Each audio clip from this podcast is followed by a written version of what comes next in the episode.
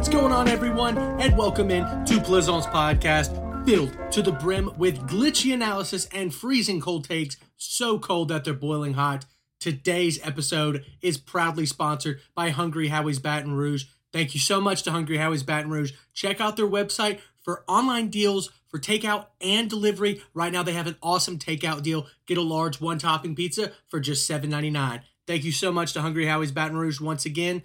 Today, ladies and gentlemen, is the first day until September that we are without NFL games. Oh my goodness. It was such a season. Personally, I thought it was kind of disappointing, but you know, if you liked this season, that's great. Make sure that you leave it in the comments. Speaking of leaving it in the comments, make sure that you guys follow us on Spotify, subscribe to us on YouTube, or follow us on one of our many social media pages Instagram, YouTube Shorts, and TikTok. That being said, I've taken some time to reflect and I've contemplated my thoughts on Super Bowl 57. I had zero stakes on this game. Look, I had no bets, no picks, no pride. But I was devastated by the ending of that game. I was going to do a podcast last night just strictly about the decision at the end, but I decided to not let my emotions get in the way. So, after careful thought and consideration, I am still pissed off, pissed off about the call. But before I rip that to shreds, let's talk about this game. Before the final two minutes, this Super Bowl had everything imaginable. Jalen Hurts played out of his mind the entire game, including two bombs, nuclear bombs, to DeVonta Smith and A.J. Brown. The Chiefs couldn't get his number all game long. The offensive game plan was almost perfect for the Eagles. Hurts ended up with three touchdowns on the ground, which tied a Super Bowl record for the most in one game. The only mark against his performance was a fluke fumble in the second quarter that was returned for a touchdown by Chief linebacker Nick Bolton. Now, when it comes to game plans for Patrick Mahomes, the Eagles couldn't have schemed it up better on offense. For almost the entire first half, Mahomes wasn't even seen on the field. The Eagles had four four minute plus drives, ran almost 20 more plays, and outgained and quite frankly outplayed the Kansas City Chiefs. However, this game comes down to situational football, and the Chiefs won those 50 50 plays much more often than the Eagles did. Now, the three main ones for starters, the Chiefs scored off the Hurts fumble. That's huge. That's one major indicator that they're going to win the game. They won the turnover battle and they got a non offensive touchdown. Two, they had a major special teams play in the second half. Kadarius Toney returned a punt almost to the end zone, got the Chiefs down within the 10, and they scored three plays later. But last but not least, that dreadful call at the end of the game. But here we go. One more time, I'm going to take a break from that, and we're going to talk about appreciating greatness. Patrick Mahomes joins an elite class of quarterbacks. He's one of only three quarterbacks so far to win two MVPs and two Super Bowl MVPs. He's acquired the most hardware out of any player in the first five years of a starting career, and he's only 27. If he plays for 10 more years, which is about what quarterbacks play, he can rack up whatever he wants, whether that's Super Bowls, MVPs, Super Bowl MVPs, All Pros, Pro Bowls, etc., etc. Now, what Patrick Mahomes proved in this Super Bowl is he is not a product of any system.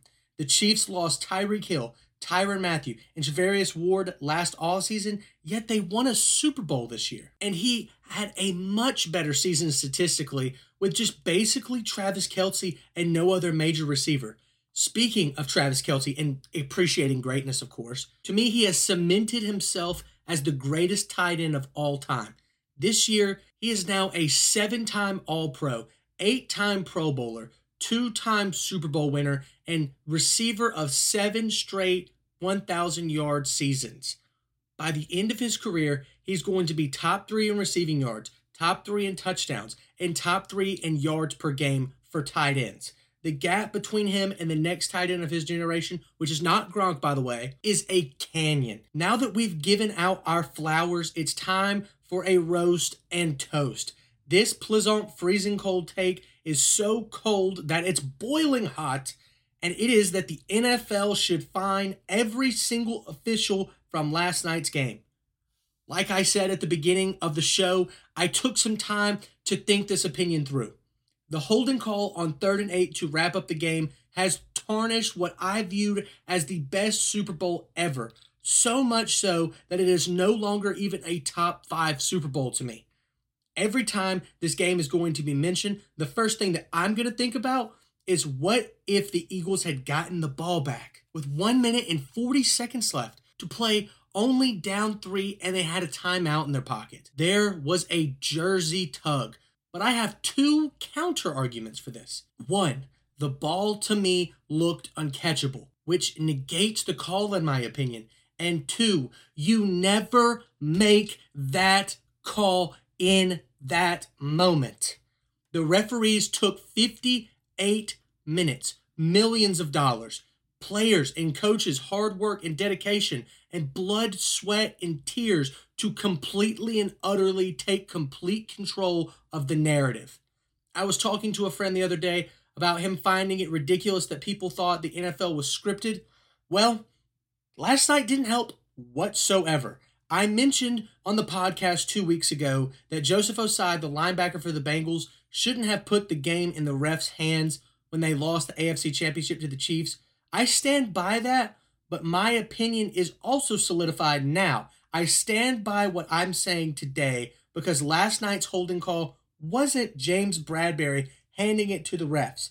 It was a questionable call at best. So for them to rip this game out of the Eagles' hands, any chance that they had to respond in the Super Bowl is a complete and utter travesty and nothing short of that. That's my rant for the Super Bowl. I enjoyed the game, but I will never forget that call. I honestly cannot believe it was made. But moving on, we've got the best part of the show that I put my blood, sweat, and tears into. It's time for Plizont's Locks. First up, a college basketball NBA combo lay. We've got Miami plus five and a half versus North Carolina. Now, there's been a ton of drama and controversy at UNC regarding their backcourt, RJ Davis and Caleb Love. There's a lot of distractions around the program, which is why they've lost three of their last four. Now, Miami has been the second strongest team in the ACC and just had an extremely impressive win over Duke. It's all about the U. Give me Miami plus five and a half. Next up, Texas minus four versus Texas Tech. Texas and Texas Tech are polar opposites in college basketball this year. The Longhorns are sitting at the top of the conference while the Red Raiders are scraping the bottom. Although Texas Tech is starting to kind of put the pieces together, so is Texas. They are 20 and 0 against top 25 teams this year. You can expect them to take care of business again. Hook 'em.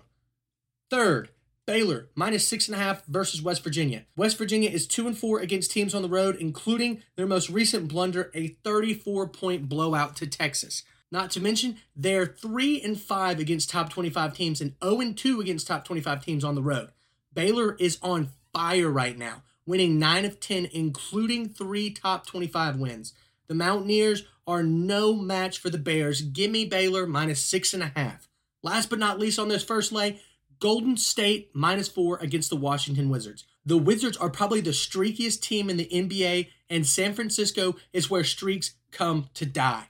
The Warriors already gave the Wizards a handful in DC, winning by nine. Now in Oracle, Washington is doomed to fall short without Kyle Kuzma.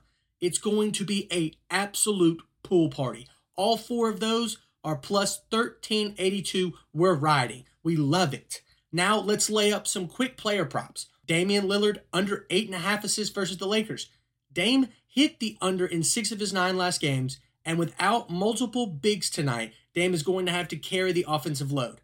Second, RJ Barrett over four and a half rebounds versus the Nets. The Nets are a huge, huge hodgepodge now of just a bunch of different assortments of players, and the Knicks can take advantage of their lack of teammate chemistry. RJ averages over five rebounds a game, so this to me is a gimme. Third on our list, Rudy Gobert over 10 and a half rebounds versus the Mavericks.